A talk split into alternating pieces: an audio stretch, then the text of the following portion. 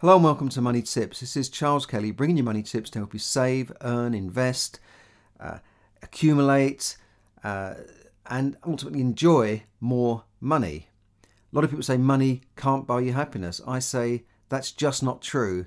Uh, it doesn't mean money always will buy you happiness, but money certainly can buy you happiness and, and does in you know millions of cases. And I've actually written a book about it called Yes, Money Can Buy You Happiness, which is soon to be published. More of that later on, no doubt. Now, hardly a day goes by when you, you don't see in, on the news that a young man has been tragically stabbed in London. Uh, and, you know, it, it's obviously an awful situation. And I hear a lot of community leaders talking about this. And basically, the, the mood is one of despair. You know, that that there's there's a lack of opportunity, lack of aspiration, lack of lack of government support, if you like. That you know why are we letting these kids uh, fall away like this? And you know, and, and almost blaming society for uh, th- these these kids getting into the wrong crowd and joining gangs. I don't want to get political here, but you know, this is I've got no opportunity, austerity, and I ain't got no opportunity, and all this sort of stuff. And you know, I, I say to myself, well, look, I grew up in a council estate, which was a rough part of London in those days. Now, Camden. Uh, Camden now you might think was a rough part of London, but in those days it was. You know, you walk down the street, you walk down the wrong street, you're getting beaten up by somebody just for being in their street. Uh, but now it's become gentrified, and you know there are still some parts, but it, it, you know it was rough in those days. Now, admittedly, we didn't have these spates of stabbings, we didn't have drug dealings, but I had to make my way out of the so-called. Uh, you know, it wasn't a ghetto, but you know, it was it was a tough life, and we had um, very little in the way of aspiration. I mean, I, I remember going with a, a, a, friend of mine to go car washing in uh, Maida Vale because there was no point knocking on the doors around where we were. Uh, so we, we got on a couple of buses, went up to Maida Vale in St John's Wood, and I thought, wow, it's like a different world. You know, I was knocking on the door of actors I'd see on TV, and it, it really was a different world. And the amount of money they would give you was was like, whoa, you know, you just couldn't believe how much they would just pull out of their pocket and give you, and think it was nothing. Uh, so I had, to, I had to get my way out of that, and I, I partly had, uh, you know, inspiration from my my parents to say, look, you can do whatever you want to do. But generally, the aspiration at our school was was not to say be a doctor, lawyer, accountant, or, or go on to university. It was to you know kids would say, well, I'll, I'll go and join the post office. You know.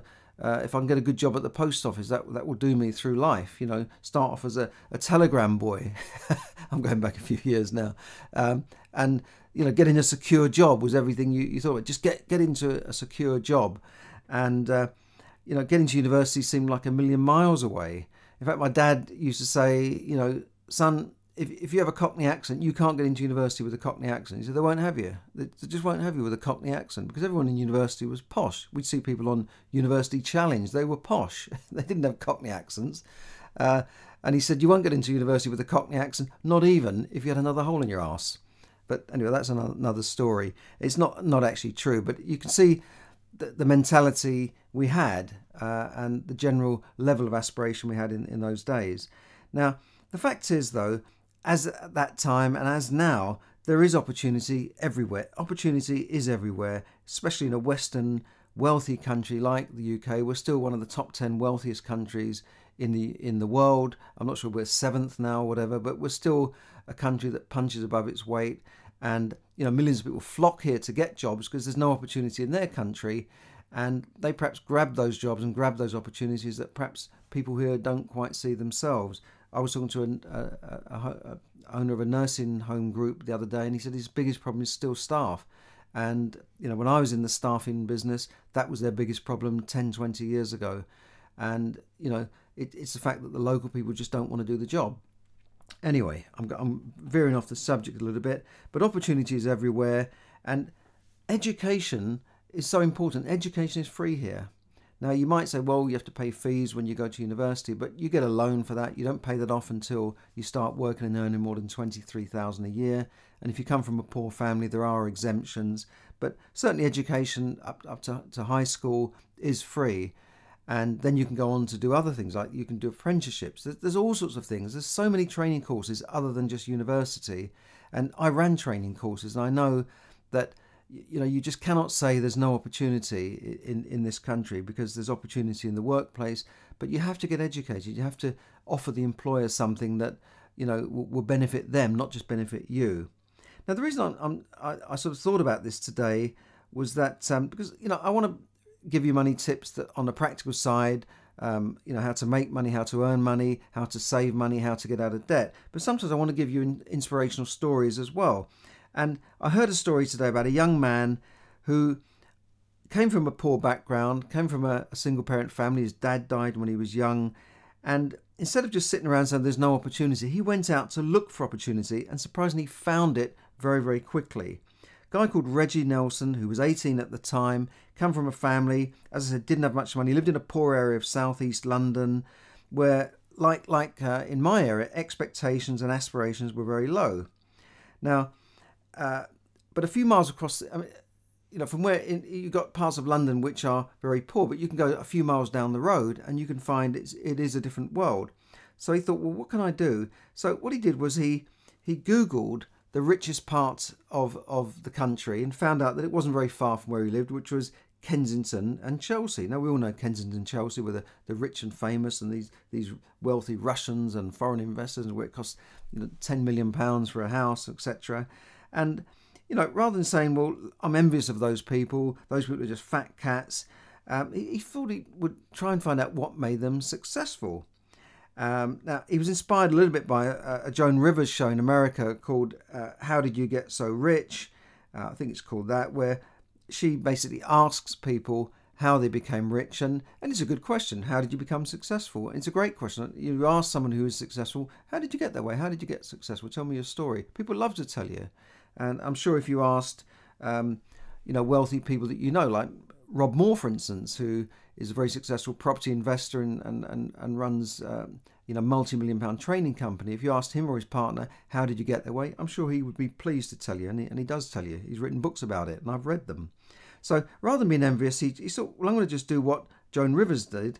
And after googling where where he would go, he thought, well, I'm going to jump on a train from where I live, jump on the tube, and he got out at Gloucester Road in Kensington, and uh, he he immediately, I mean, I, he actually told uh, Jeremy Vine on the radio t- today. I was listening, and he immediately said, like, I, I looked around, I thought, wow, this is a really is a different world. There was these long row of Georgian uh, cream painted houses, um, you know, completely different from where he lived and there was all these flash cars there and, and Rolls Royces and Ferraris and Aston Martins.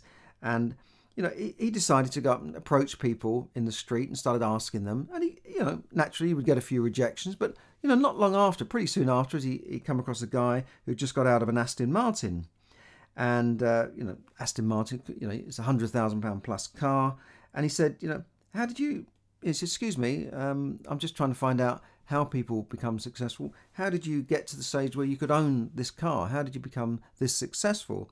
And the man was surprisingly nice to him. He said, um, you know, uh, you, the key for this is is education. You've got to get education to to be able to get ahead and move forward in the world. And you know that that's a tip I've given many times myself. Get education. Education is the key. And uh, although uh, young Reggie wasn't actually asking for money, the guy just pulled out of his pocket and got some notes out and gave him 40 quid. Said, there you go, son. Good luck to you. I've got to go now. Uh, but uh, that, that, was quite a nice little touch. And uh, he then went along a few rows of houses and started knocking on some doors. Got a few rejections again. Some people, you know, closed the door on him. I mean, obviously, a lot of people are scared. Someone knocks on the door. Um, some people don't even come to the door. They've got intercoms, and you know, you might even be talking to the owner of the house. You could be talking to, to one of their staff.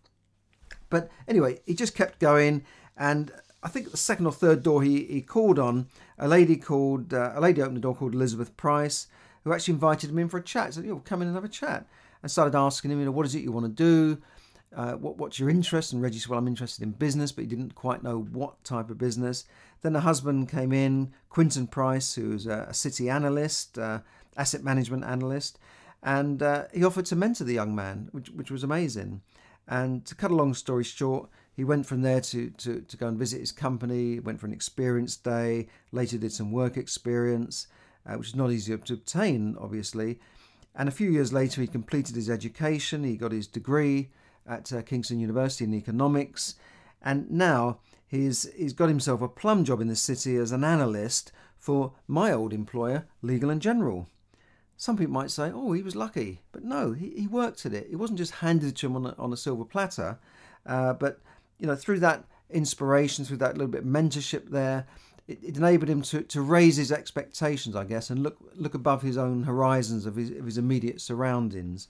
Now, Legal and General are, a fantastic company, by the way. They're one of the UK's biggest insurers. You know, I'm not I'm not running an advert for them, but they're fund managers. They they manage billions of pounds worth of funds, and they own commercial, prime commercial property all over the country. Now, I worked for them for many years and uh, uh, I, I, found them always to be a good company, and I'm sure Reggie will do well there. And if it's on your CV that you work for Legal and General, it's it's it's it's a nice thing. Uh, I'll give you a quick story. Um, we we were in the sales division. We went down to uh, the city once, and I worked in the city for for a time in Fenchurch Street. We went into the fund managers' offices, and in those days, in the 80s, it was all red braces and you know young guys and this sort of thing. It was it was the time of that film Wall Street, and uh, there was there was the senior fund manager there and these these glasses, and he was explaining how these are the dealing desks, and you know this is where we decide which shares to buy. And I think at that time they you know they managed 10, 20 billion pounds worth of shares, and it was just after that late 80s stock market crash. I think it was 1987. And uh, I, I said to him, well, you know, when the crash was happening, uh, or maybe just before the crash was happening, while the crash was happening, why didn't you just sell the shares? Why, why did you sit on them until they'd gone down? And he sort of stopped and looked at me down his, his rimmed glasses and said, Don't be stupid. You can't just sell £10 billion worth of shares, young man. He sort of put me in my place, didn't he?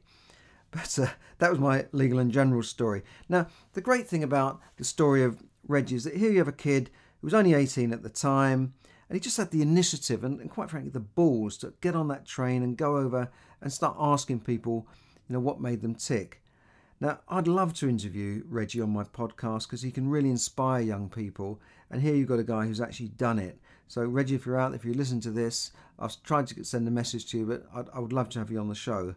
Now, obviously, Reggie still had to put in the work. Don't forget, it wasn't just handed to him. He still had to get his degree, still had to apply for jobs. But, you know, with with that bit of help and and it illustrates the importance of networking and knowing people um, you know because you know we, we work with people we, we do business with people. Everything we do is through people. It's not not machines and computers. It's it's through people.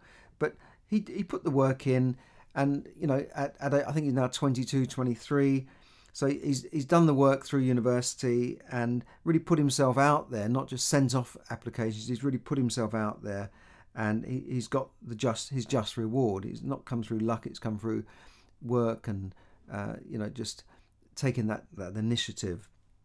And finally, the story illustrates to me, and, and I hope to you, that wealthy people are not as bad as they are portrayed in the media and on films and on stories as these fat cats, you know, evil people that are out to get you and do you in, and you know want to steal from everybody.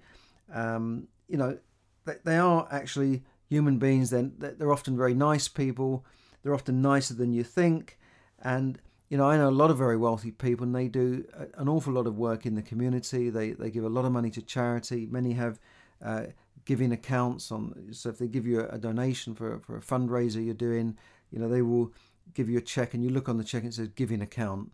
You know, so they they put aside a bit of money to give, and you know they they they believe in putting back you know, I work with people as as counsellors who, who, you know, quite frankly, could could be doing other things, uh, but they, they give back to, the, to to doing community work and voluntary work. I, I know people through Rotary that are extremely wealthy, and yet they, they turn up at these meetings. They go out. They they rattle boxes to collect money.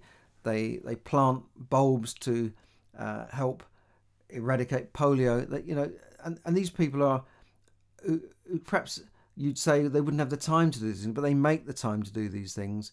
And a lot of people who've got more time to on their hands, like for instance, if you're unemployed, will, will, will not bother to do these things. And, and they'll say, well, I haven't got the time to do it. You know, I, I, I haven't got time to go and do charity work. I, I need charity myself. But it, it's just a different mindset, a different mentality. So, you know, again, I, I go through this in my book about wealthy people and uh, successful people that, you know, they, they, they, they are often approachable. And you know, if you talk to them, if you approach them, you, you could be very surprised by the reaction you get. and this this also comes for uh, in in conjunction with raising funds. You know, uh, a lot of people think to be in business or to become a property investor, you have to have your own money, but that that's not true. With the right mindset, you can say, well, I'll find the deals and I will JV or joint venture with with a partner who has money to invest, and uh, we'll we'll do the deal in that way. And that's how people like Rob Moore got started. Rob Moore was in debt when he started in the property business.